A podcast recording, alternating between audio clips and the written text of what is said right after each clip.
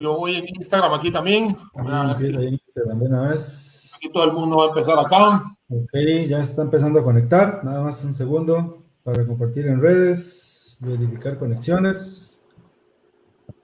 Y eh, buenas noches, señores y señores. El programa. Ahí estamos, ahí estamos. Buenas noches acá a todos en Instagram. Perfecto, ya estamos con 15 personas conectadas. Un segundito nada más y vamos a arrancar. Agradecerles como siempre su presencia. Damos unos minutos para que se nos conecten más personas y arrancamos con este nuevo Facebook Live. Así es, señoras y señores. muy buenas noches. Personas. Están conectando Instagram también. Perfecto. Bueno, 40 personas conectadas. Creo que ya podemos iniciar. Muy buenas noches, gracias por acompañarnos en este nuevo Facebook Live de hoy ya, domingo 18 de octubre. Gracias por estar en este su programa que hacemos con mucho cariño para ustedes todos los domingos 7 de la noche para llevarles lo más relevante de las noticias económicas, financieras de, de la semana. Y bueno, ¿qué semanas? Hemos tenido históricas completamente. Hoy tenemos un programa muy especial con un gran invitado, alguien que nos habían pedido mucho que lo trajéramos al programa que les gusta escuchar sus aportes. Así que bueno, empezamos con el invitado, don Eli Feinza. Muy buenas noches, gracias por estar con nosotros. Buenas noches, Esteban. Un placer estar con tres amigos. Este, realmente eh, eh, interesante para un domingo en la noche, una charla entre amigos, pero con contenido y con poco de seso. Saludos, eh, Jorge, saludos, Daniel. Gustazo verlos por acá. Bueno, el gustazo, Eli, es mío, por supuesto.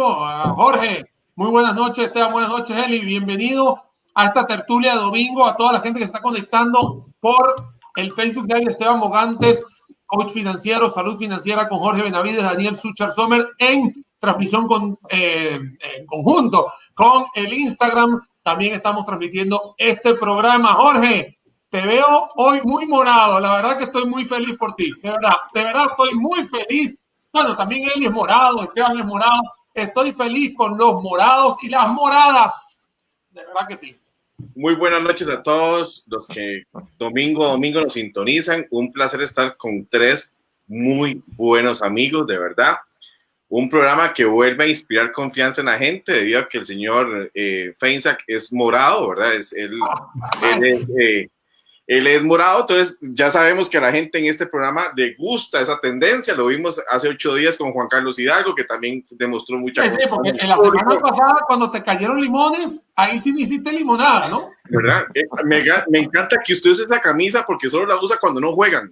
No la, no, te voy a decir una cosa, Jorge. Cuando no juegan. Mira, te voy a decir una cosa. Estoy Dígame. muy triste, estoy muy triste porque ayer las chicas se le fue el partido. De verdad, se le fue el partido y ahora van a ver qué, qué van a tener que hacer porque no van a, o sea, no podemos estar perdiendo ese campeonato que hicimos el año pasado. Ahora se está desmoronando. Yo espero y aspiro que no. Y por el otro lado, el masculino, gracias a Dios, me va bien porque no juegan. Exactamente. Pero y, y, y déjame, y déjame decirte, eh, a ver, la liga tiene, la liga femenino tiene un equipazo eh, y, y, me parece que el mejor del campeonato lamentablemente les enseñan en la liga, ¿verdad? Y entonces son como el profesor, dan clases todo el año y al final entregan el título.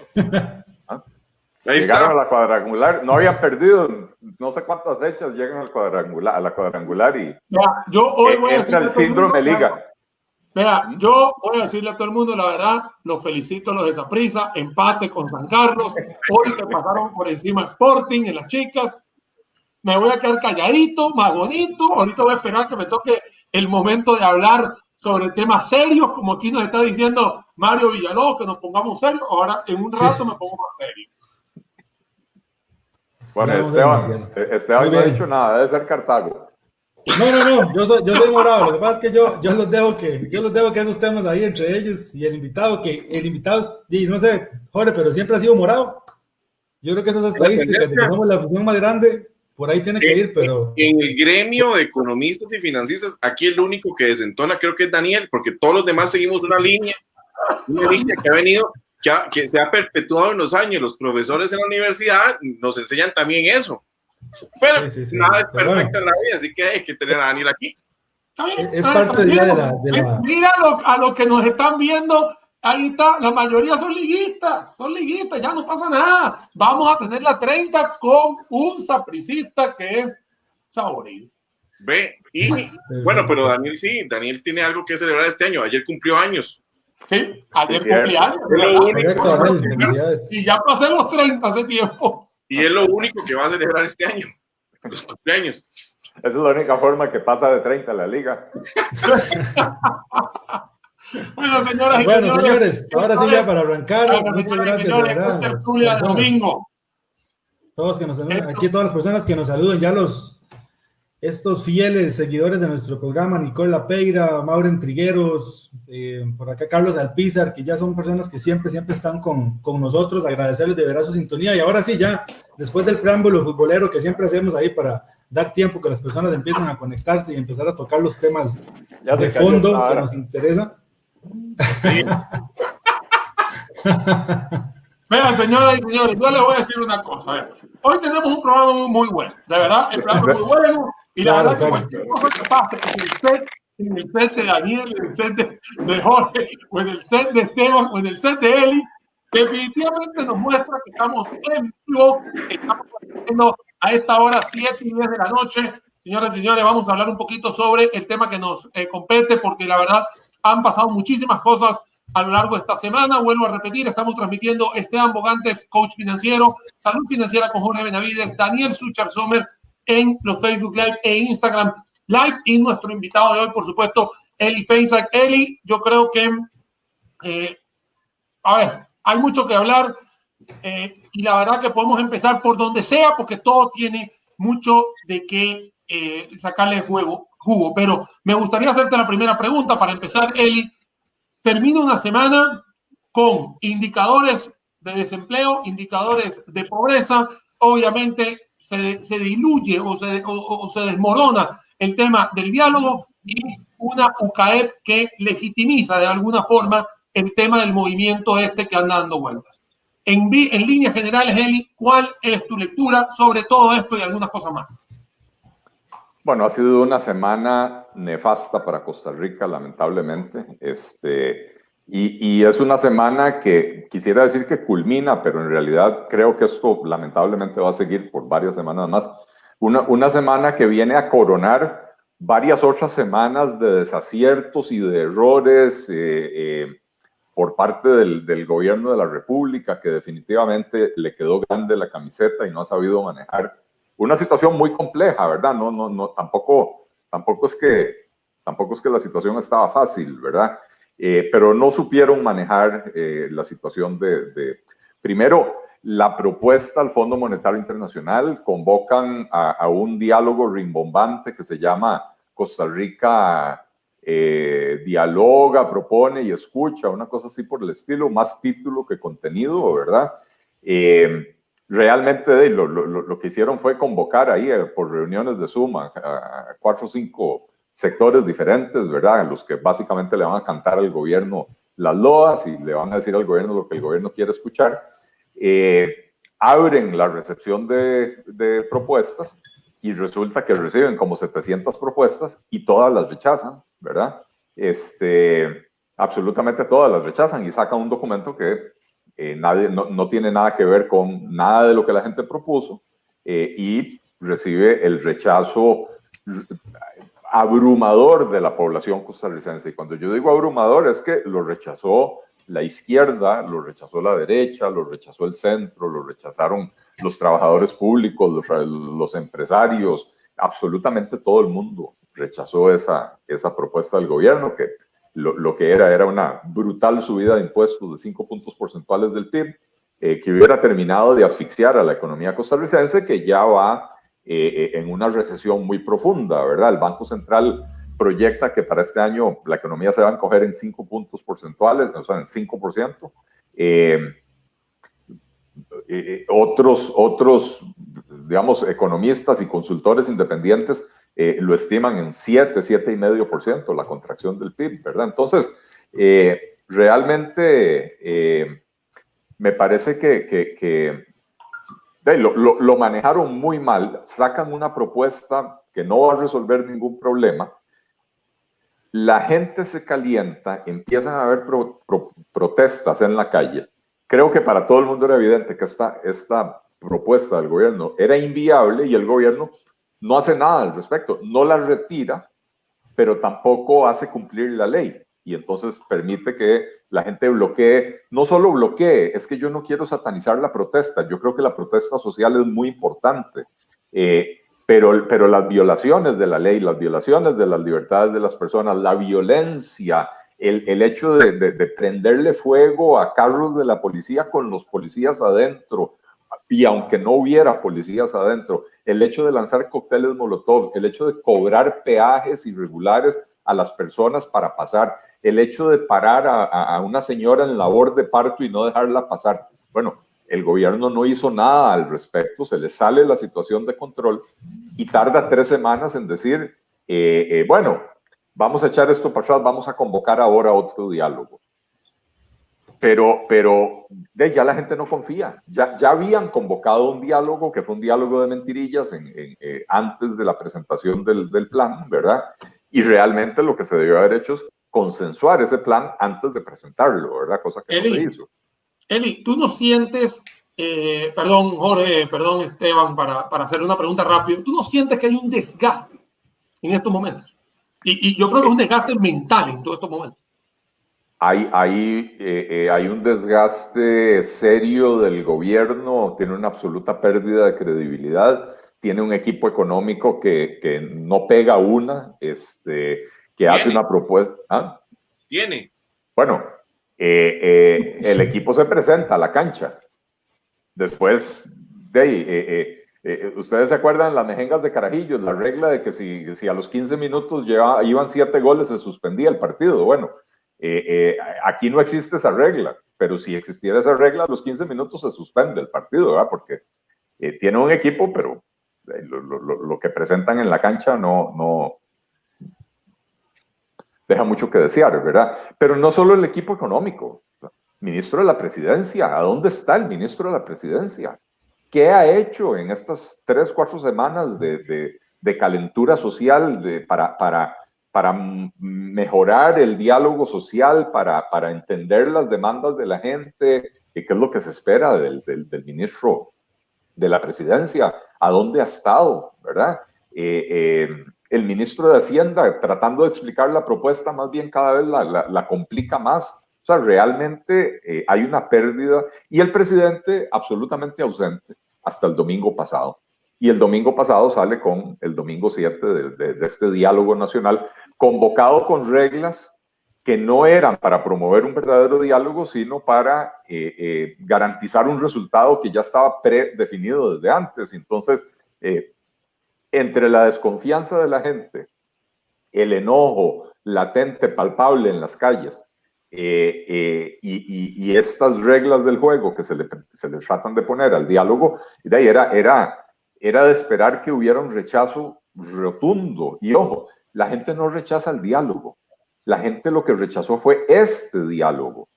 Eh, el tema de la Asamblea de Trabajadores y Trabajadoras del Banco Popular, al final de cuentas, yo lo veo con buenos ojos porque es eh, el, los trabajadores representados por los sindicatos, los empresarios representados por, por la UCAEP, Movimiento Solidarista, Movimiento Cooperativo, algunos colegios profesionales que tienen presencia en la Asamblea, etcétera, poniéndose de acuerdo sin, que, sin injerencia política, sin que el gobierno diga eh, eh, vamos por este camino, vamos por el otro, ¿verdad?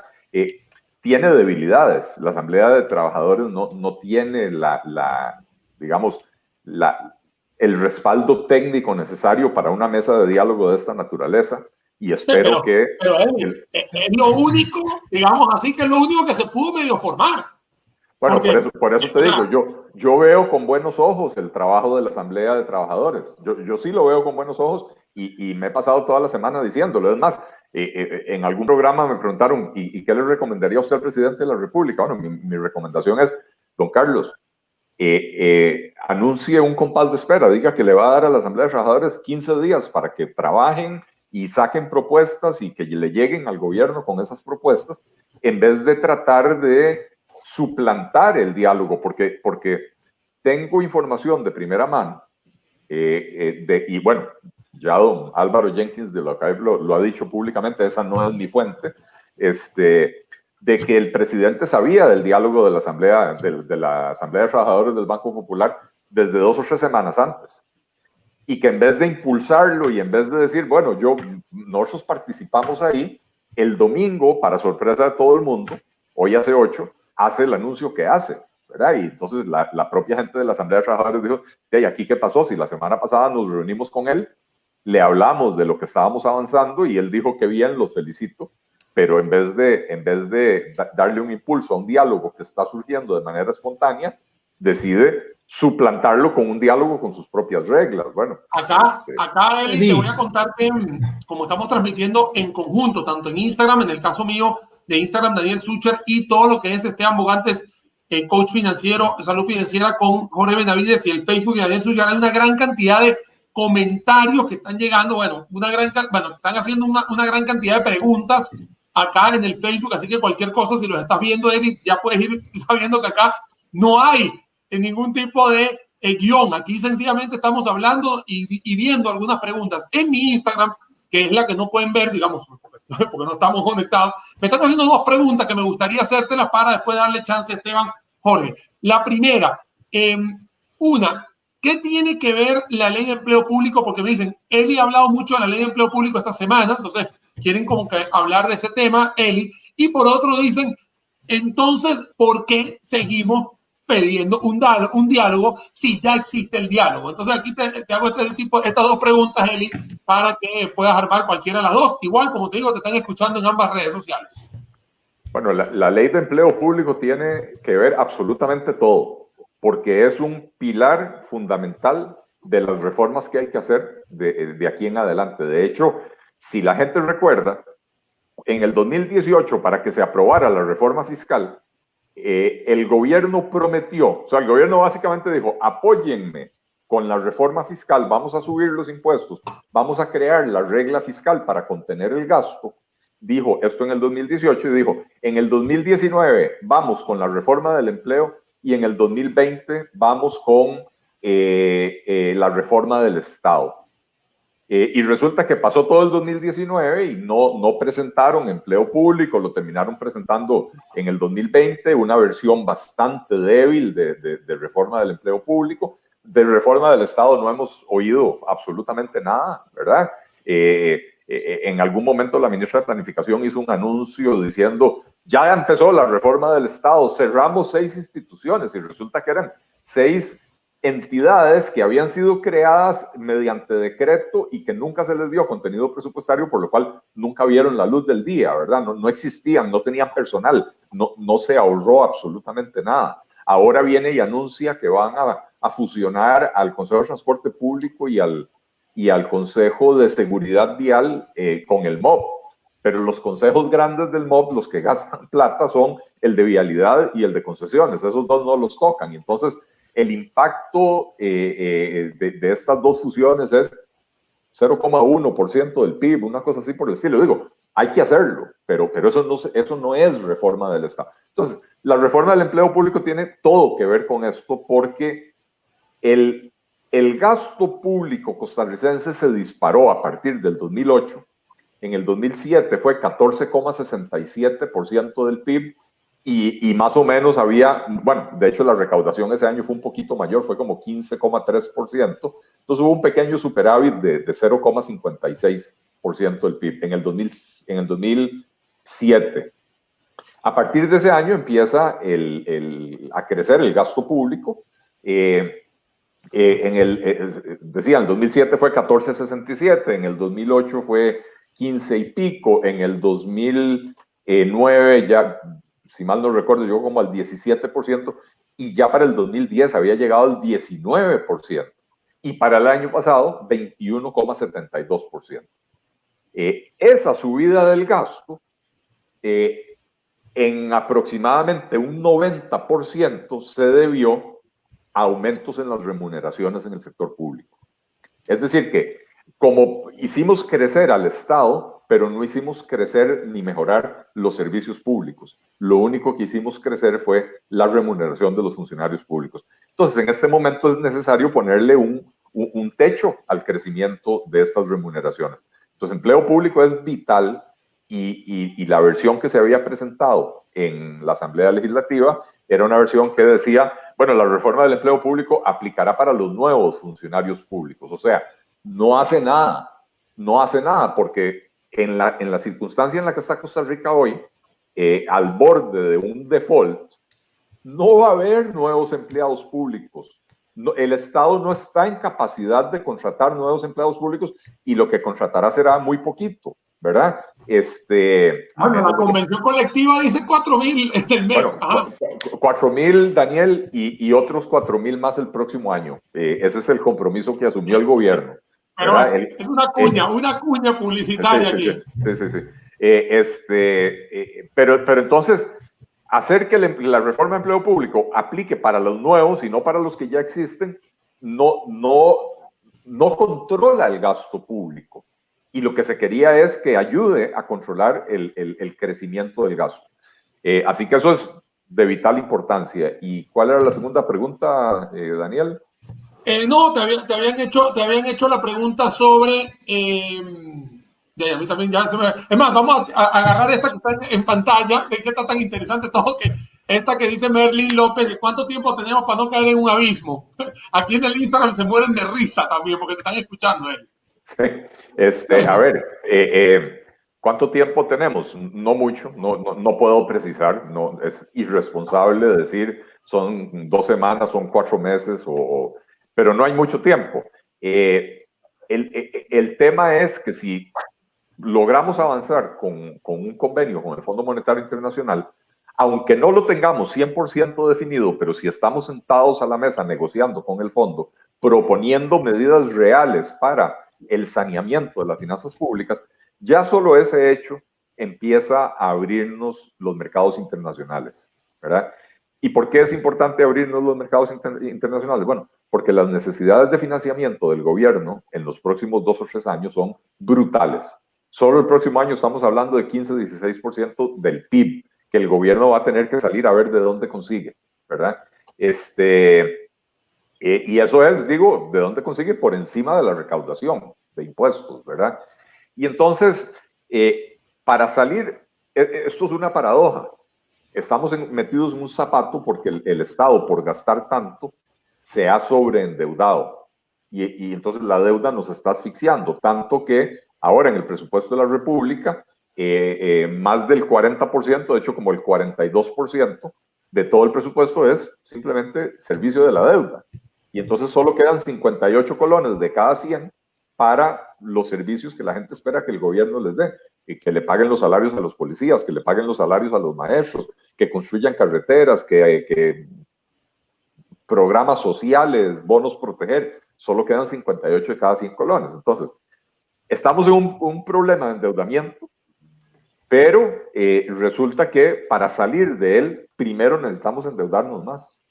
Es, es paradójico, pero esa es la realidad. Si no nos logramos endeudar, el gobierno no puede pagar salarios, el gobierno no puede pagar la deuda, de hecho nos estamos endeudando para pagar deuda, ¿verdad? Y, y, si no logra el gobierno pagar salarios y pagar deuda, caemos en el default, en el, en el abismo que preguntaba la persona que, que, que, decía. Entonces, mientras estemos aquí pateando el balde, ahora el gobierno convocó a diálogos regionales por cinco semanas. Eh, eh, y, básicamente se está haciendo el chancho con el diálogo de la Asamblea de Trabajadores. Este, entonces, mientras estemos aquí pateando el balde, se va acercando cada vez más velozmente esa fecha. ¿verdad? Eli, yo, yo quería hacerte una pregunta, una pregunta relacionada con eso que estás diciendo. No, ya no, bueno, vos sos economista, también estás eh, inmerso en, en, el ambiente político. ¿Cuál es la lectura correcta sin hacerlo, digamos, tan, tan visceral? Porque a veces estos temas nos, nos, o sea, nos enojan, nos frustran, eh, nos ciegan un poquito, digamos, por un tema de que nos molesta. Pero ¿cuál es la lectura? Porque a veces uno no logra entender, por ejemplo, la posición del gobierno de ver lo que vos estabas explicando ahora, que estamos cerca de un default, que la necesidad de financiamiento es altísima que hay que solucionarlo y eso yo creo que todo el país lo sabe. ¿Cuál es la lectura? ¿Cómo se puede explicar esta posición del gobierno de estos diálogos, de creer que tenemos un mes para sentarnos a tomar café con otros, allá a ver qué podemos conversar? De ver que realmente no hay una propuesta de parte de ellos porque parece que no tienen un sentido de urgencia de solucionar el grandísimo problema en el que estamos metidos. Y a veces uno como ciudadano común y corriente no le encuentra lógica a ese tipo de posiciones. No sé si vos tenés algún tipo de lectura diferente, digamos, ya desde adentro, de por qué suceden este tipo de posiciones. Bueno, desde adentro no, Esteban, porque yo soy un completo outsider, ¿verdad? Yo, a mí, a mí el gobierno no me toma en cuenta para nada, excepto para que les pague el cheque de mis impuestos cada trimestre, ¿verdad? Bueno, de hecho, cada mes con, con el IVA. Este... Estamos todos en eso también igualito. Además, ya, ya, ya el, el, el, jueves había que pagar. Eh, sí, sí, sí, sí. De hecho, me, me, tocó pagar el jueves. Este, eh, pero entonces, de adentro no, porque, porque de yo, yo, para efectos del gobierno, soy un completo outsider. Ahora, decía yo que el equipo económico del gobierno realmente está perdido. No, no hay un solo economista en el, en el equipo económico del gobierno. La gente a veces dice, no, Rodrigo Cubero, presidente del Banco Central, es un economista magnífico y con unas credenciales académicas y, y técnicas y profesionales incuestionables, ¿verdad? Pero técnicamente el Banco Central es independiente del gobierno. El presidente del Banco Central no es parte del gabinete económico del presidente de la República, ¿verdad? Este, que puede asesorar, claro que puede asesorar, pero tengo entendido que, el, presidente del Banco Central asesora, pero no le, no le dan mucha pelota. La razón por la que no le dan mucha pelota es porque ni el ministro de Hacienda es economista, ni la ministra de Planificación es economista, ni la ministra de Economía es economista. No hay ministro de, de Comercio Exterior desde hace dos meses y a nadie le ha importado en el gobierno, ¿verdad? Y entonces tenemos un, equipo de eh, no expertos dirigiendo un tema súper delicado. Entonces, no entienden la magnitud del problema. Y, y, y, para mí la evidencia de que no entienden la magnitud del problema es que cuando Rodrigo Chávez se atrevió a empezar a plantear adentro del gobierno la magnitud del problema, lo sacaron del gobierno, ¿verdad? Porque lo que estaba diciendo era incómodo para el gobierno lo que estaba diciendo les causaba una disonancia. Recordemos que apenas hace cuatro meses, tres meses, el gobierno todavía venía diciendo, veníamos muy bien y nos pegó la pandemia. ¿Cómo que veníamos muy bien? La economía el año pasado creció un 2%. Es el, el crecimiento más bajo desde el 2009. Eh, y el 2009 fue un año de crisis internacional. El 2019 no fue un año de crisis internacional, ¿verdad? Eh, eh, el déficit fiscal el año pasado fue el más alto de los últimos 38 años, a pesar de que se aprobó la reforma fiscal en el 2018. Es decir, a pesar de que encontrar, eh, eh, perdón, a pesar de que en el 2019 hubo ingresos extraordinarios en, eh, para, para, la hacienda pública, ¿verdad? El desempleo se había disparado al 12,5% en el último trimestre del año pasado y en el primer trimestre de este año antes de, de, de que pegara la pandemia. Entonces, no veníamos bien, veníamos muy mal, ¿verdad? Pero cuando Rodrigo Chávez empieza a decir estas cosas adentro del gobierno, va para afuera. Aquí no estorbe con ese cuento. Este, Eli, para, entonces, darte, para darte chance a que, a que, a que respire ahorita Eli Feinza, que nuestro invitado especial de hoy son las 7 y 33 de la noche. Estamos en la tertulia de domingo pasándola muy bien con este invitado sapricista. No podemos hacer más nada. Igual que Jorge, igual que Esteban, pero bueno, nadie es perfecto, señoras y señores. Estamos en vivo y directo. Esteban Bogantes, coach financiero, Jorge Benavides, salud financiera con Jorge Benavides, Daniel Suchar Sommer, transmitiendo en paralelo también con el Instagram. Y hoy nos acompaña el economista y fundador del Partido Liberal Progresista, Eli Feiza, que estamos viendo todo lo que ha sucedido a lo largo de esta semana, que por supuesto con los eh, mensajes que estamos viendo y los comentarios que están llegando en ambas, eh, Eli, si te das cuenta, si los estás leyendo, bueno, aquí la gente ya mm, eh, está diciendo que, bueno, obviamente no hay rumbo, no hay mucho que hablar, eh, mejor dicho, no hay mucho que ya redundar, porque hay mucha gente que me dice, aquí aquí todo el mundo lo sabía, y en estos 25 minutos que nos quedan, Eli, vamos a ir desmenuzando cuáles son los next steps que tienen que estar sucediendo en las próximas horas, porque yo creo que aquí ya no se puede estar hablando de eh, minutos, eh, de, de, de meses ni de semanas, sino de horas o minutos. Así que eh, eso sería, señor Jorge Benavides. Mira, para nada más un comentario a todo lo que ha dicho él y que como siempre no hay nada mejor que oír una mente brillante hablar. eh, cinco semanas para un diálogo, primero es demasiado, porque en este momento nosotros no ocupamos dialogar, se ocupa tomar acciones. Y esta semana tuve, la, tuve el, el, el honor, el privilegio de, estar con, con varios diputados amigos y yo les decía, es que si usted va donde un médico, o sea, si usted va donde un médico es porque usted está enfermo, usted no va a ir a visitar a un abogado porque está enfermo. Usted no va a ir a visitar a, en, en, un problema legal donde estás a punto de ir a la cárcel a un contador. Usted va donde su abogado. En estos momentos tenemos un problema y un problema totalmente identificado. Es un problema económico. Es un problema que necesita economistas. O sea, Eli lo acaba de decir muy bien. Tenemos un equipo económico donde ninguno ni siquiera tiene una carrera similar a algo que tenga que ver con números. Entonces, ¿en manos de quién estamos? Un presidente que también lo sabe porque todo el mundo se lo ha dicho. Mentira que el presidente no ve redes sociales, mentira que el presidente no ve periódicos, mentira que el presidente no escucha radios, es mentira. Y todo el mundo se lo ha dicho y se lo ha dicho de gratis. He, visto a Eri en, en cualquier cantidad de medios de comunicación todos los días diciéndolo, se lo envío. He visto a Gerardo Corrales, he visto a Daniel, he visto a todos. O sea, no hay uno solo que no se haya pronunciado. Y como lo dije yo cuando hice el especial de salud financiera, de reactivación económica, es increíble que todos, de diferente partido político, de diferentes ideologías, de diferentes pensamientos, y todos marcamos una misma ruta, una misma ruta que es la que el gobierno no quiere agarrar. Es que solo hay un camino para sacar a este país. Y esto que está pasando ahorita eh, Eri no quiso decir tiempos, pero, pero el tiempo se acorta y se acortó muy rápido porque los acontecimientos de esta última semana han hecho estragos y de verdad ese default yo lo veo, pero lo veo así en la puerta, ya tocando, ya está tocando, está haciendo lo que está haciendo Ari en este momento, tocando el timbre, ¿verdad? Y ahí está. Abran, abra y entra y nos va a pegar con todo. Y es increíble, o sea, eh, Eli no me deja, Eli no me va a dejar mentir. En la crisis de, de, de Carazo no teníamos las herramientas tecnológicas que tenemos ahora, ¿verdad? Y llegó y, y, y, la gente se da cuenta por un periódico, otra vez por un noticiero que había al mediodía. Es que las noticias ahora vuelan a, a, en tiempo real. Y la gente, ¿qué pasa? La gente está actuando porque no hay un líder. Simple y sencillamente, se desarman las cosas en las calles, le prenden fuego, prenden pedras, prenden todo. ¿Y dónde está el líder de nosotros? ¿Dónde está el presidente? No aparece. No aparece. Ya ni siquiera el equipo. De hecho, Jorge, de hecho a hoy, a hoy, lo que tenemos asegurado es el default. Porque ya todo lo que teníamos que hacer para quedar en el default lo hicimos. Ya lo que queda es no hacer nada más.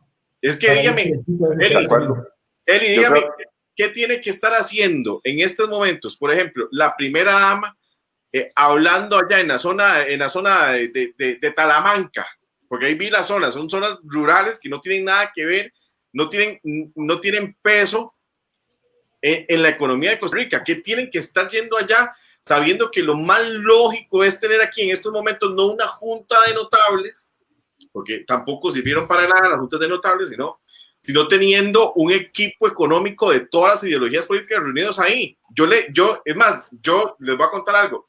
Yo hablando con Dragos el martes, eh, no, el jueves pasado, yo le decía a Dragos, una idea, nada más le voy a dar una idea. ¿Por qué cada fracción que está representada en la Asamblea Legislativa no pone dos gallos, dos de sus mejores gallos en economía? Los ponen cada una, son, son siete fracciones, ahí hay 14, y que cada minoritario ponga uno, un economista, y los encierran ahí en la sala de presidentes, de expresidentes, y como, como hacen cuando eligen el Papa, no salen de ahí hasta que no haya ya un, un plan hecho. Humo blanco un humo blanco, un documento ya hecho que ellos mismos no van a discutir porque está saliendo de ellos. Ya ahí tienen Jorge, bien asegurados.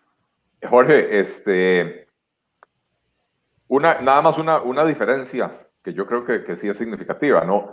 Eh, eh, tal vez el peso en la economía costarricense de una región como Talamanca no es tan grande como otras regiones, pero el grueso de los problemas que ha generado este modelo de desarrollo, que ya está completamente agotado, se ha acumulado precisamente en esas zonas, ¿verdad? Eh, eh, el desempleo es mucho menor en, en la GAM, eh, la pobreza es mucho menor en la GAM, la, la, la, falta de oportunidades es mucho menor en la GAM. Entonces, no satanicemos el diálogo porque no se trata de eso y tampoco digamos que las zonas rurales no tienen nada que estar haciendo ahí. Yo, que he recorrido el país por la política, sé que también en las zonas rurales eh, se encuentra uno gente valiosísima y gente que, que, puede aportar muchísimo, ¿verdad? Lo que pasa es que hay que saber cuándo y para qué, ¿verdad? Este, y en este momento, ese diálogo se puede dar en paralelo. Lo que no se puede hacer es detener el trabajo de elaborar una propuesta decente para sacar al país de la situación en la que está, no podemos detenerlo hasta que se concluyan esos diálogos. Eh, las dos cosas se tienen que llevar en paralelo.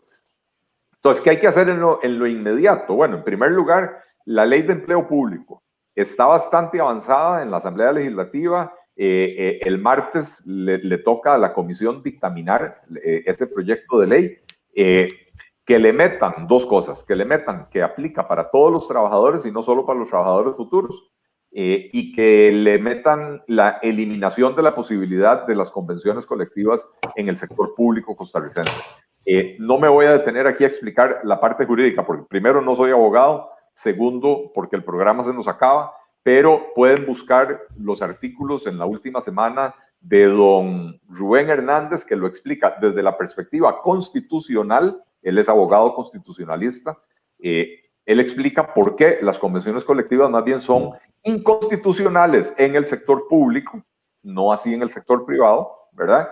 Y el artículo de Paola Gutiérrez, que es abogada laboralista, que explica desde la perspectiva de la legislación laboral qué modificaciones hay que hacer para que estas cosas, estos cambios no resulten en demandas masivas contra el Estado costarricense. Entonces, lo primero es eso, empleo público, no perder más tiempo, eh, meterle esas dos correcciones al proyecto eh, y, cómo se llama, y, seguir para adelante con, eso que es, importantísimo. Y lo otro es que eh, el gobierno efectivamente debería de convocar a, un grupo de economistas. Esto, esto es un problema, porque aquí en Costa Rica hemos caído en, una teoría del empate permanente, donde, donde si, si eh, ¿qué puedo decir? Eh, eh, si hay 100 ciudadanos de piel verde y hay 20 ciudadanos de, piel azul, resulta que en, un diálogo se considera que para que estén bien representados tiene que haber dos de piel verde y dos de piel azul. Eh, y eso, eso, eso, eso no es representativo de la composición de la sociedad costarricense, ¿verdad? Este, pero en el tema económico también aquí en Costa Rica tenemos un problema y es que en la mayor parte del mundo hay ciertos debates económicos que están prácticamente zanjados, ¿verdad? Hay, hay diferencias en, eh, eh, digamos, entre keynesianos y, y, liberales y qué sé yo, pero, pero hay ciertas cosas que, que, ni se discuten, ¿verdad? Porque todos estamos de acuerdo en, en, muchas de las mismas cosas y en un momento de una crisis profunda como esta, eh, eh, es importante entender cuáles son las cosas que ni siquiera hay que discutir porque, porque estamos todos de acuerdo. Eh, yo siempre doy el ejemplo. Yo, yo doy introducción a la economía en una universidad privada. Y el libro que utilizo es el libro de introducción a la economía, de fundamentos de economía de Paul Krugman.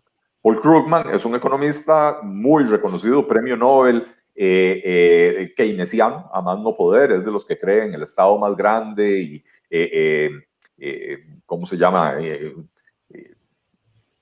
es, es, en Estados Unidos es conocido como un economista relativamente de izquierda. Ustedes se leen el, el libro de Fundamentos de Economía de él y él dice, bueno, lo primero es, los mercados funcionan y los mercados usualmente funcionan mejor que cualquier otra alternativa. Cuando fallan es necesaria la intervención estatal, ¿verdad? Este, pero hay ciertas cosas que hay que tomar, hay que dar por descontado. Aquí en Costa Rica tenemos una discusión con una serie de economistas académicos, ¿verdad? Que son funcionarios públicos que viven pegados de la teta estatal con salarios de lujo, ¿verdad? Que promueven unas ideas que no tienen ninguna validación científica entonces hablan de la heterodoxia y hablan de la economía alternativa. Ah, Eli, es que aquí, Eli, si, el gobierno convoca, si el gobierno convoca a un, eh, a, a, un consejo de economistas donde le van a dar igual peso a lo que la ciencia económica sabe que es, que es cierto y le van a dar el igual peso a eso que a estas teorías que, que realmente no tienen ningún fundamento sólido, entonces ese Consejo de Economistas no va a servir para nada, ¿verdad? Es que, eh, Eli, a ver, acá hay un tema que está claro, y, y, esto acá eh, yo lo veo desde un punto de vista muy sencillo. Si en este país o en cualquiera la población tiene trabajo e ingresos, y estamos hablando de trabajo, eh, no, no subempleo, empleo, y, y su ingreso, aquí no estaría pasando nada, porque aquí la gente tendría su dinamismo completo. El tema es que aquí tienes unos números que esta semana revelaron, yo creo que la radiografía que faltaba. Una pobreza al 26 y pico, un desempleo al 25, 23,4, pero bueno, entre el, empleado, el desempleado, etcétera, ahí súmale un poco más. Aquí la gente no tiene plata y una persona que está muerta de risa, que le cae maná del cielo y que puede decir lo que quiera porque nunca ha generado ni siquiera una venta, yo creo que de boli en su condominio, es muy fácil hablar de que el resto de la gente tiene que pagar impuestos. O sea, eso es muy fácil. Daniel, no, no, no caigamos en el juego eh, del gobierno, pero ojo, aquí no es el gobierno de Carlos Alvarado. Este es un cuento con el que los gobiernos de Costa Rica han bailado a la población costarricense desde hace muchos años, desde hace décadas. La pobreza no es del 26%, la pobreza es del 30%. Cuando el INEC hace la encuesta, eh, eh, la encuesta nacional de hogares, ¿verdad? Que es de la que sale esta información, ellos determinan que 26,2% de los hogares costarricenses están en condición de pobreza. Y esa es la cifra que sacan. Pero resulta que las familias pobres en promedio tienen más miembros que las familias de alto poder adquisitivo. Y entonces en ese 26% de los hogares que están en condición de pobreza, vive el 30% de la población. La pobreza es un problema de las personas, no de un concepto etéreo que se puede definir, hogar, esto, lo otro el 30% de las personas costarricenses están en pobreza. No caigamos en ese juego del 26% de los hogares, porque, insisto, no son los hogares los que sufren la pobreza. El hogar no se va a dormir con hambre. Los niños se van a dormir con hambre, ¿verdad? Entonces, el 30% de la pobreza es más grave de lo que estabas diciendo, ¿verdad? Eh, pero ciertamente, a ver, son, son cifras catastróficas. 24% de desempleo acá hay una pregunta que tenemos que hacer porque es una, es una, es una fiel seguidora. Así que aquí Inés de Negri nos lo ha puesto aquí 20 veces. Nos ha dicho, ¿por qué no hablan del default? Y si no le decimos nada a Inés, nos mata. ¿No? ¿eh? Así que yo quiero conversar aquí un minuto con Inés y decirle, default es cuando usted no tiene plata para pagar el compromiso. Eli, ¿qué le pasaría al país si caemos o nos acercamos a ese default para responderle aquí a Inés? Eh, es básicamente el escenario apocalíptico de la economía, ¿verdad? En el momento en que el gobierno no tenga plata para pagar sus compromisos, y esos compromisos pueden ser los salarios de los funcionarios, las pensiones que, dependen del, presupuesto nacional, ¿verdad? Este, o que no pueda pagarle a sus acreedores, en el momento en que eso suceda, esto es el, es el Armagedón, ¿verdad? ¿En qué orden o cómo, en qué orden o cómo se den los eventos es difícil de predecir, pero bueno, lo, lo, primero es los mercados inmediatamente pierden toda la confianza en el gobierno y entonces dicen a Costa Rica no le presto y si le presto, le presto a una tasa de interés altísima y a un, y a un plazo muy corto. Entonces, como ya habíamos dicho anteriormente, que el gobierno tiene unas necesidades brutales de financiamiento en los próximos dos o tres años, porque hay muchos vencimientos, pero además porque la cuenta de intereses nos está asfixiando. Entonces, se nos cierran los mercados, suben las tasas de interés. Al subir las tasas de interés, suceden varias cosas. La economía se estanca, porque no, no es posible invertir, ¿verdad? En, un país con tasas de interés tan altas, porque para invertir hay que endeudarse. Entonces, si, yo voy a desarrollar un negocio, invierto una parte de mi dinero y la otra parte voy y se la pido prestada al banco. Pero si el banco me la va a prestar al 25%, no hay negocio, excepto que usted se meta en drogas, no hay negocio que le dé el rendimiento suficiente para pagarle al banco. Entonces, se estanca la actividad económica eh, en una economía que ya está en recesión. Y entonces eso quiere decir que no solo se estanca, caemos en depresión, ¿verdad? Eh, podría darse una huida de capitales eh, y esto podría provocar un, que se dispare el tipo de cambio, ¿verdad?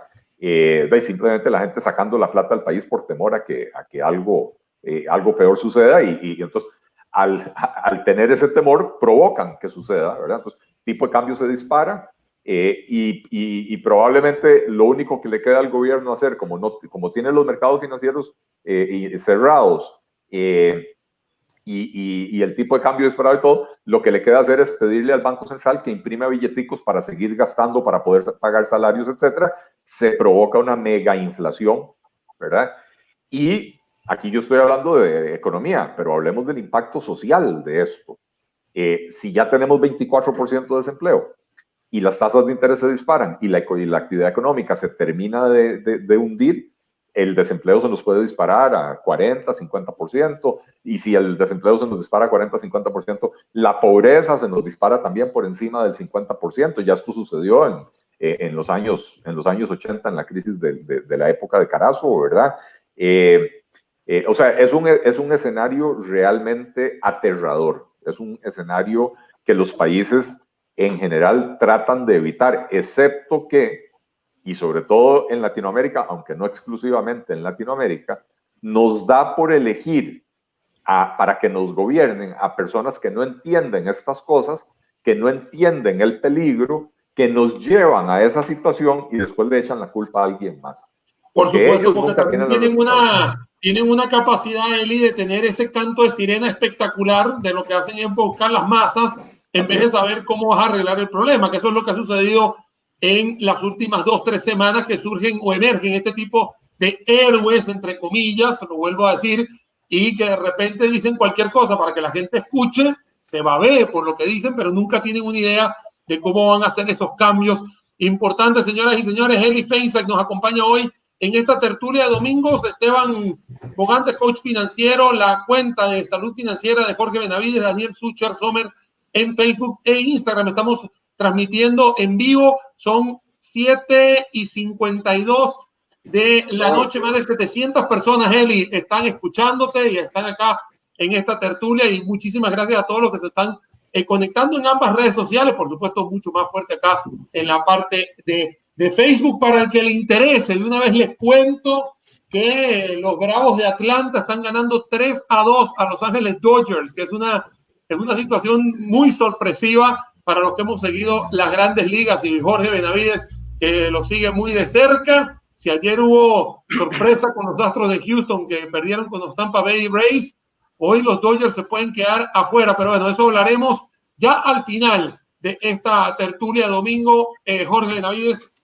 Eli, eh, para, para, para terminar el comentario que estaba haciendo ahora, tenemos un diálogo de cinco semanas eso fue lo que pactó el gobierno y que creo que empezó ayer el diálogo con todos. Cinco semanas significan que vamos a llegar a diciembre. En diciembre ya salimos a vacaciones, bueno, el sector eh, público sale ya a vacaciones y se van diputados, se va a casa presidencial, se van todos los ministerios. Quiere decir que entonces, después de este diálogo, vamos a tener que esperar resultados hasta después de vacaciones, que entremos en enero. No hay tiempo, no hay tiempo para un diálogo a mi criterio, e, es tiempo de tomar decisiones, decisiones políticamente eh, necesarias que tal vez no van a ser muy del agrado público y lo vemos que mañana hay manifestaciones ya del sector público porque ya entonces ellos también se metieron a la pelea para que no le quiten los pluses, para que no los, que no los metan en la, en, la, en la ley del empleo público. Entonces, eh, se complicó todo esto y no hay tiempo. Eh, a ver, insisto, Jorge, el diálogo es necesario porque es necesario ir a explicarle a la población, ojo, cuando uno ve eh, eh, por qué se estaba manifestando la gente en la calle, bueno, la gente decía no más impuestos, pero también la gente decía no al Fondo Monetario Internacional, también la gente decía no recorte el gasto, no venda empresas públicas, y entonces al final de cuentas no hay solución, porque si usted no puede ni recortar el gasto, ni subir los impuestos, ni vender activos, entonces no hay de dónde generar los recursos necesarios para resolver el problema. Entonces, el diálogo debería ser un diálogo más educativo, ¿verdad? Es más de ir a escuchar a la población, entender sus preocupaciones y explicarle cuál es el tipo de soluciones que hay que dar. Eso se tiene que dar en paralelo de lo otro. Lo que yo decía es, no podemos esperarnos al final del diálogo para empezar a trabajar en la propuesta. La propuesta hay que trabajarla desde ya. Y entonces hay que, el gobierno debería de convocar a un, a un grupo de economistas. Hay muchos en el país. Ojo, no estoy pidiendo cacao para mí. Yo, yo sé que a mí en Zapote no me toleran, no me, no, yo no espero una invitación de Zapote. Eh, eh, me sorprendería que la hagan, ¿verdad? Este, pero hay muchos economistas muy buenos en este país y, y, hay muchos que hemos estado haciendo propuestas. Entonces, mis propuestas están ahí al aire para que las agarre el que las quiera agarrar. A mí al final de cuentas no me importa si no me invitan a la mesa, pero dicen, mira, esta idea que propuso él es buena, incorporémosla aquí, ¿verdad? Este, y no me importa si esa idea la lleva otra persona a la mesa. No, no tengo el menor problema con eso. Pero es importantísimo eh, eh, convocar a un grupo de economistas que, que, que, le ayuden al gobierno a presentar una propuesta con sentido económico eh, y no la, la, la, la, caballada que presentaron hace tres o cuatro semanas, ¿verdad? pero bueno, insisto, yo, yo, yo, no veo que el gobierno tenga esa convicción y tenga ese, ese deseo. En 1981, por ahí, cuando, cuando 80, 81, cuando se, se, gestó la crisis de, bueno, no, la crisis de Carazo se gestó desde 1970, en realidad. la irresponsabilidad fiscal de los dos gobiernos liberacionistas de esa década, pero en especial del segundo, del de Daniel Uduber, fue lo que metió al país en, en, los problemas que le explotaron a Carazo por no saber manejarlo. Y ojo, es lo mismo que le está pasando a Carlos Alvarado. Los problemas se gestaron aquí en Costa Rica desde el 2008 en adelante y a este gobierno eh, inexperto le está tocando lidiar con eso. Eh, pero en los años 80, los, eh, o sea, un grupo de economistas que en aquella época eran de Liberación Nacional y de, de lo que después se convirtió en la Unidad Social Cristiana, que todavía no existía, ¿verdad? Le ofrecieron al presidente la asesoría, decirle, bueno, estas son las medidas que hay que tomar y esto es lo otro, para llegar a un acuerdo con el Fondo Monetario Internacional. Y el presidente, en un arrebato de nacionalismo que la, que la izquierda todavía celebra, agarró y dijo, yo con el fondo no negocio y, y expulsó del país a la misión del fondo. Bueno, ¿y qué pasó?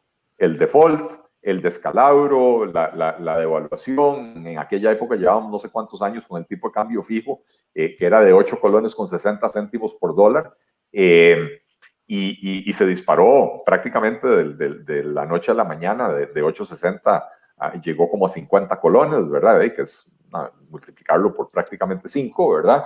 Eh, y bueno, todo lo que sucedió después, el, el, el, desempleo, la pobreza, el abandono de las aulas, que fue uno de los de los legados más nefastos de esa crisis, ¿verdad? Porque cerca del 50% de los jóvenes tuvieron que abandonar las aulas y la mayoría o muchos de ellos no regresaron después a las aulas. Y entonces cuando hablamos de la generación perdida de, los años 80, es precisamente la generación que al no poder terminar los estudios, cuando se da el cambio de modelo después de la crisis, se decide eh, enfocarnos en inversión extranjera, exportaciones, eh, zonas francas, este tipo de cosas, son las personas que no tenían las habilidades necesarias para acceder a los trabajos mejor remunerados. Y eso mismo lo estamos repitiendo ahora. Veamos lo que ha pasado con la educación este año. el curso lectivo ha continuado, pero el 50% de los jóvenes no tienen acceso a Internet o no tienen un acceso lo suficientemente bueno a Internet para poder estar recibiendo clases eh, en línea y para poder estar recibiendo materiales. Entonces, realmente no están avanzando.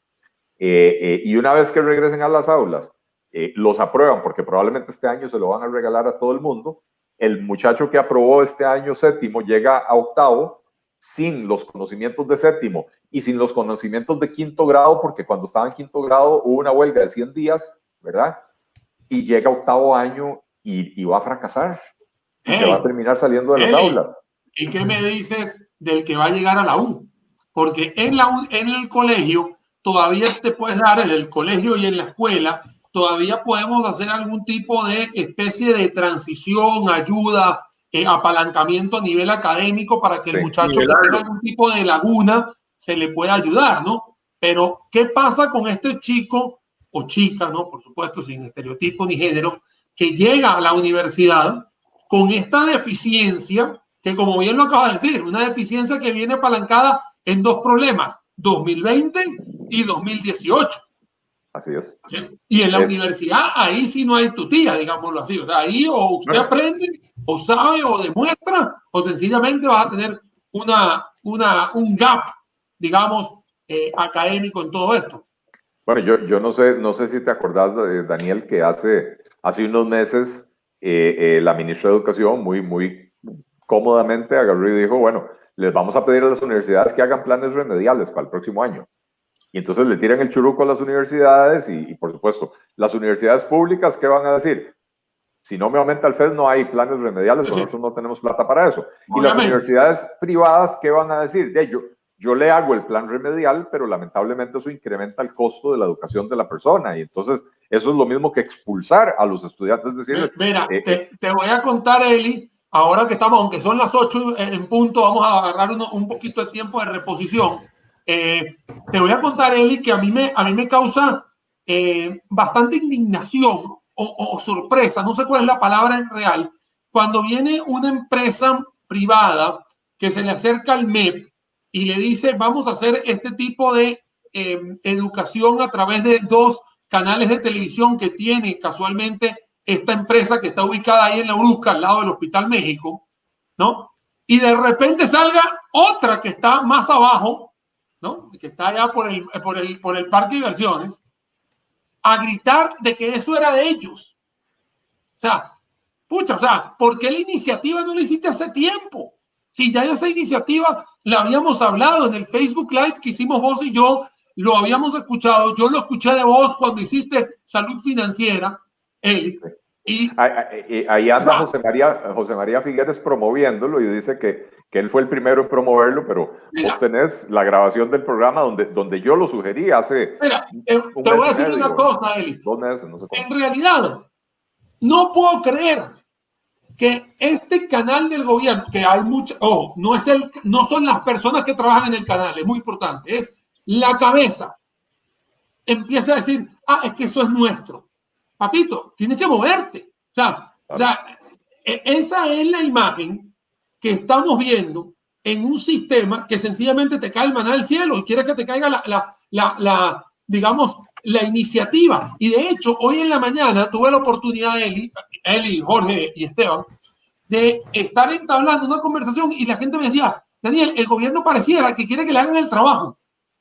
Sea, que, quiero que todo el mundo hable y después que todo el mundo hable, yo tomo una decisión. O sea, como si me cayera el maná del Ojalá, ojalá el gobierno quisiera que alguien más le haga el trabajo. Lo mejor que podría suceder con este gobierno tan, tan, eh, tan falto de experiencia y en el área económica tan falto de conocimientos es que eh, tercerizaran la solución, ¿verdad?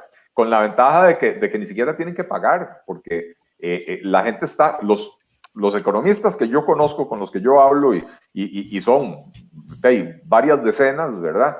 Estamos todos tan preocupados por lo que está sucediendo y lo que puede sucederle al país eh, que, que, estamos dispuestos a hacerle el trabajo al gobierno, ¿no? Ni siquiera es un asunto de saque una licitación y contráteme, no, no, no, no, no, no. Estamos dispuestos a hacerle el trabajo al gobierno. Este... con la cantidad de, mira, con la cantidad de programas que se han generado a través de las plataformas digitales, no solamente hoy, Tertulia de Domingo, que la, que la llevamos tanto Esteban como Jorge como mi persona, sino una gran cantidad de espacios radiales, eh, audiovisuales, canales de televisión, Eli, una gran cantidad de programas que ahora sí puedo decir que nosotros cuatro hemos tenido que participar unos más que otros. Y tienes todo en, el, en, la, en la mesa porque está gratuito, de verdad que aquí yo creo que está más, más, a ver, tan fácil de, de dónde escoger que lo único que tiene que hacer es sencillamente escoger, e, escoger y, ejecutar, ¿no? Obviamente. Sí. Este... Bueno, eh, Eli, ah, bueno, ya tenemos, perdón, ya para ir como dándole, ya cierra el programa, ya tengo 8 y 5 son 59 minutos. Hay varias preguntas que me han hecho acá, pero hay dos que son muy recurrentes y creo que la gente está muy interesada en conocer tu opinión. Una es con respecto al tipo de cambio, de qué se podía esperar con el tipo de cambio en las próximas semanas por todo lo de incertidumbre que estamos ahorita en el país. Y lo otro, Elías, si puedes explicar el tema de las reservas del Banco Central, que tanto por ahí se ha estado promocionando y la gente sigue teniendo dudas con respecto a esa, a esa propuesta. Entonces, ya para ir concluyendo, tal vez si nos ayudes con, esa, con esas explicaciones. Ok. Eh, a ver, tipo de cambio, eh, eh, habría que tener una bolita de cristal y, no es el tipo de economía que yo hago.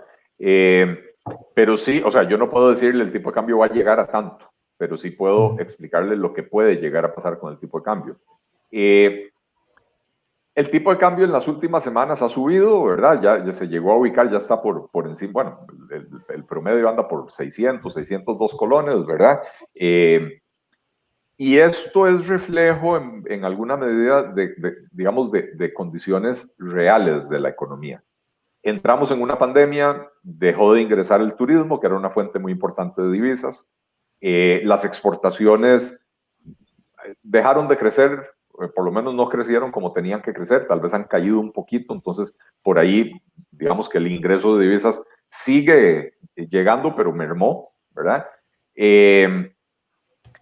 Y eh, el gobierno no tiene autorización para colocar eurobonos, de manera que, tampoco están ingresando eh, tampoco están ingresando dólares por, por esa fuente. La inversión extranjera directa ah, se cayó, no solo en Costa Rica a nivel mundial, pero la inversión extranjera eh, se cayó y entonces por ahí tampoco están ingresando dólares. Entonces, ciertamente hay una disminución en la, en la oferta de dólares, ¿verdad? Este, hay elementos también contrarios. Digamos, las importaciones han caído, entonces hay menos demanda de dólares, ¿verdad? Este, y además ahora hay un elemento que es muy estacional y es que como este año se varió el, el, año fiscal, el año fiscal hasta el año pasado se terminaba el 30 de septiembre. Ya a partir del 1 de octubre esto estaba en un año fiscal nuevo.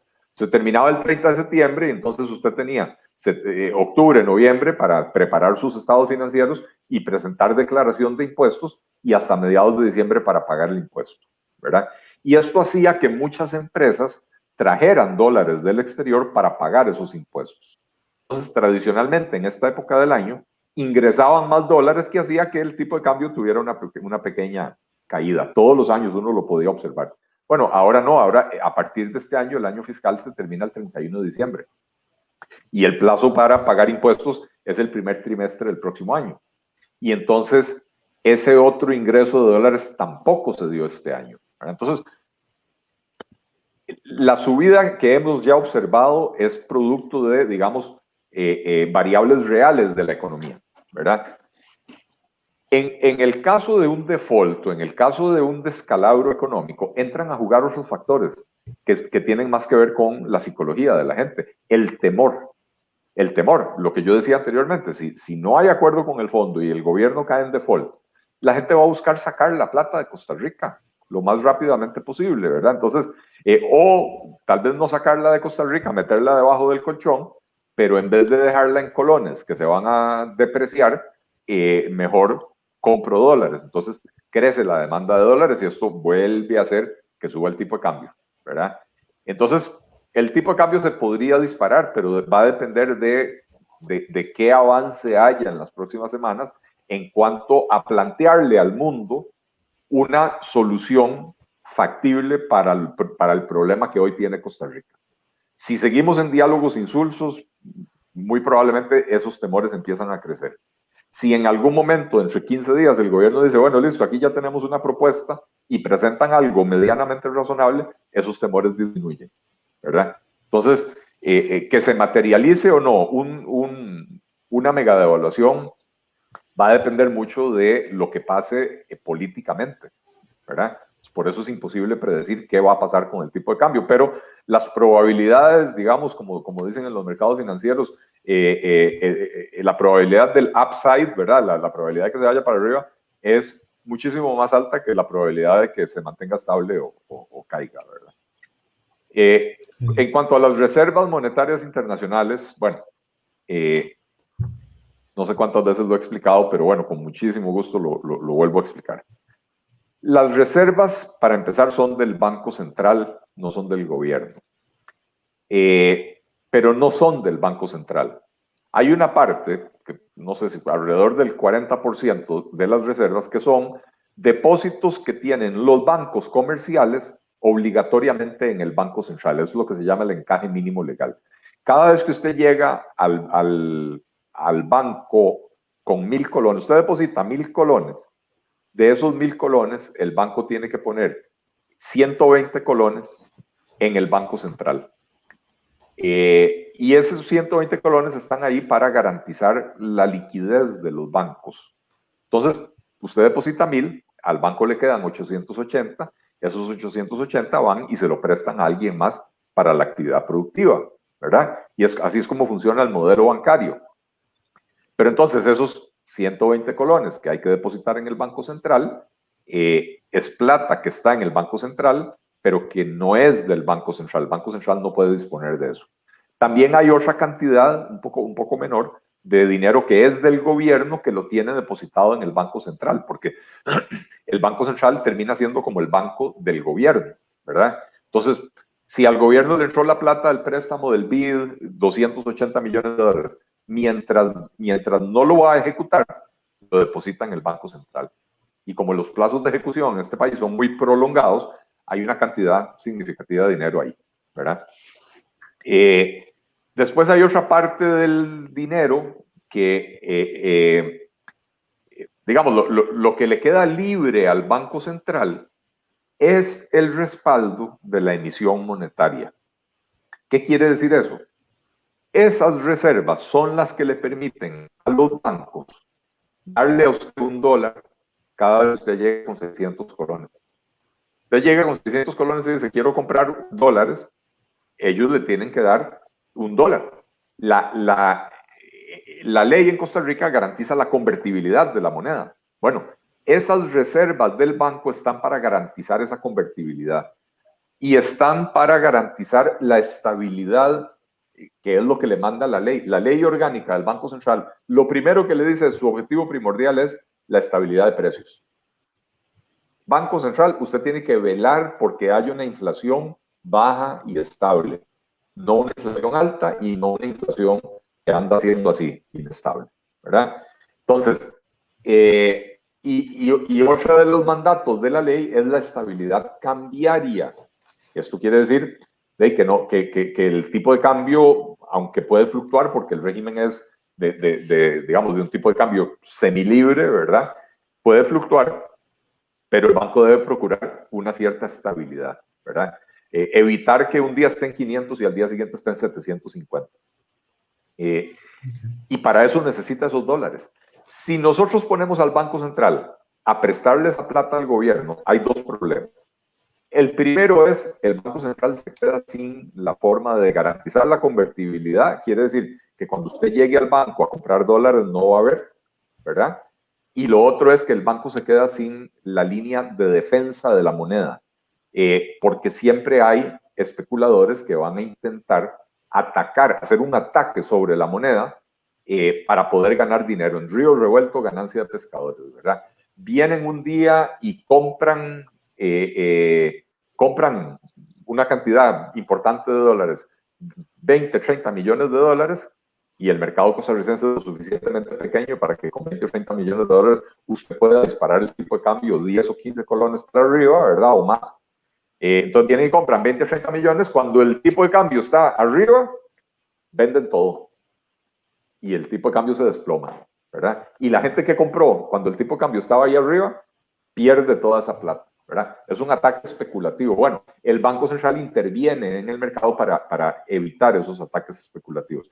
Entonces, dejemos al Banco Central sin reservas y lo que va a pasar es que empiezan los ataques especulativos.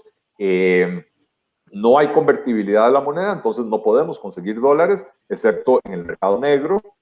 Y en el mercado negro no van a ser a 600 colones, van a ser a 900 o a 4000, imposible de saber cuánto.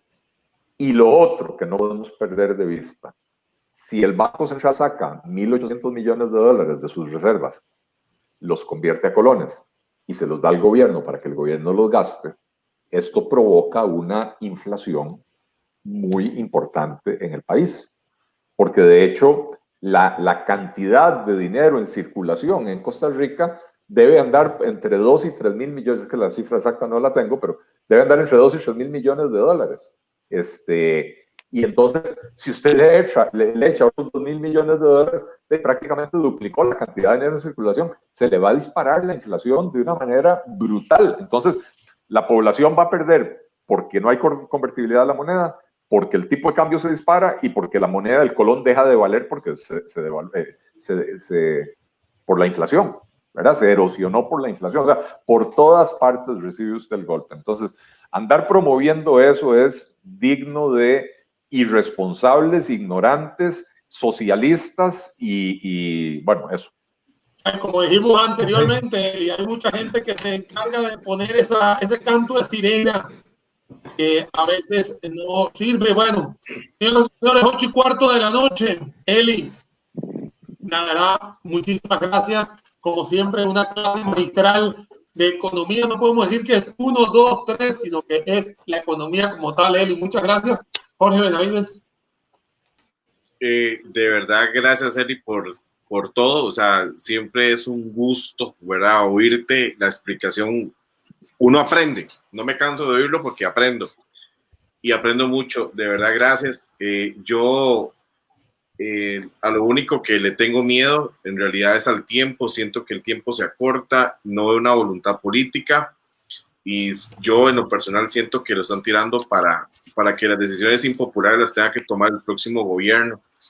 Eh, de verdad, muchas gracias Daniel, Esteban, gracias a todos los que nos escucharon y, les deseo lo mejor, de verdad a todos. Perfecto. Eh, don Eli, bueno, agradecerle de parte de, de, nosotros. Este es su programa. Esperemos que es la primera vez que está con nosotros atrás, no va a ser la última.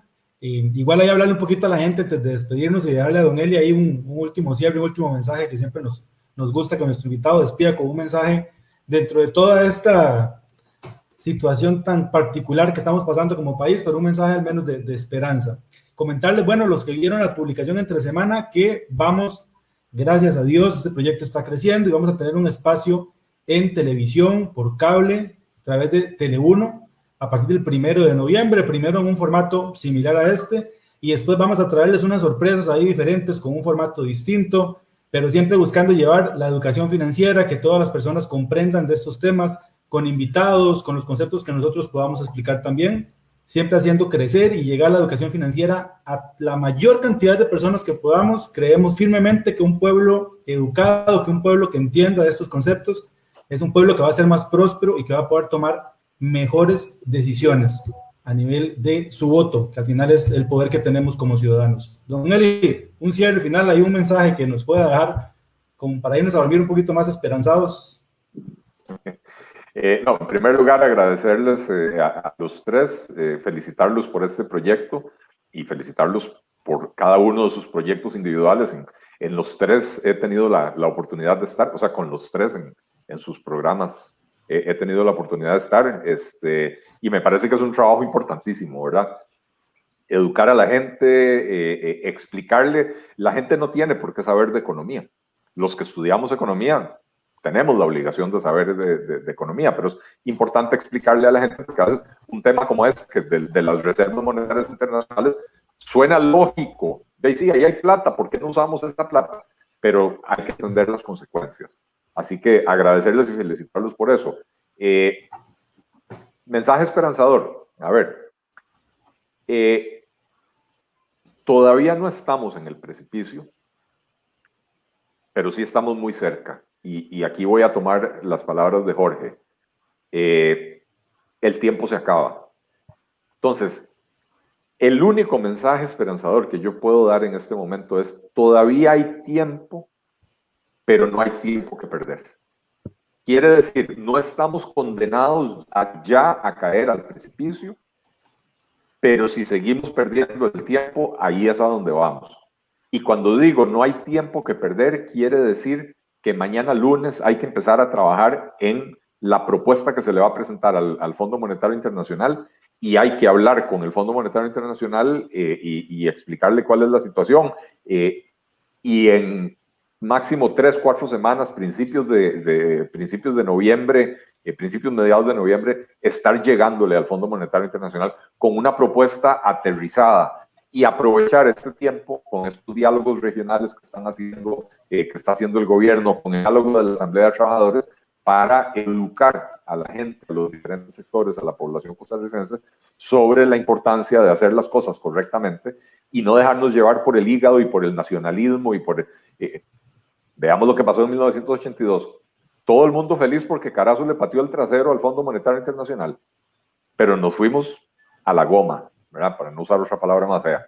Eh, entonces, este ya no es un momento de ponernos exquisitos y decir que el Fondo Monetario esto, el Fondo Monetario el otro. Nos metimos nosotros solos en el problema y el único que nos puede dar una, un puente para salir de aquí en este momento es el Fondo Monetario Internacional. Muchísimas gracias de verdad por, por, por, acompañarnos esta noche acá en el Instagram, que obviamente no te pudieron ver, pero sí te pudieron escuchar, también te mandan saludos. De hecho, hay una, hay una usuaria que dice, ojalá estos programas lo pasaran por cadena nacional. Señoras y señores, este es el primer programa de tertulia de domingo que pasa la hora y 20. Una vez te cuento, Eli, para que sepas, este es el primer programa que, superamos la hora, tratamos de respetar, pero hoy más de 650 personas, 700 estuvieron con nosotros. Así que, señoras y señores, muchísimas gracias en nombre del señor Jorge Benavides y del señor Esteban Bogantes. Estamos transmitiendo Esteban Bogantes, el coach financiero, salud financiera Jorge Benavides, este humilde servidor Daniel Fischer Sommer. La verdad que muchísimas gracias a todos los que estuvieron conectados en la noche de hoy y por supuesto desearles un feliz inicio de semana que lamentablemente la iniciamos con una huelga, pero bueno, será para el próximo domingo que la estaremos, por supuesto, analizando todos los hechos en pleno desarrollo. Señor Jorge Benavides. Feliz noche, nos vemos el próximo domingo. Si Dios quiere, que Dios los bendiga y que sea una semana exitosa. Perfecto, bueno, muchas gracias a todas las más de 750 personas que estuvieron conectadas en esta transmisión. Este programa es para ustedes y nos encanta poder llevar este tipo de información. Que tengan una excelente semana, que Dios los bendiga y nos vemos el próximo domingo. Saludos. Buenas noches.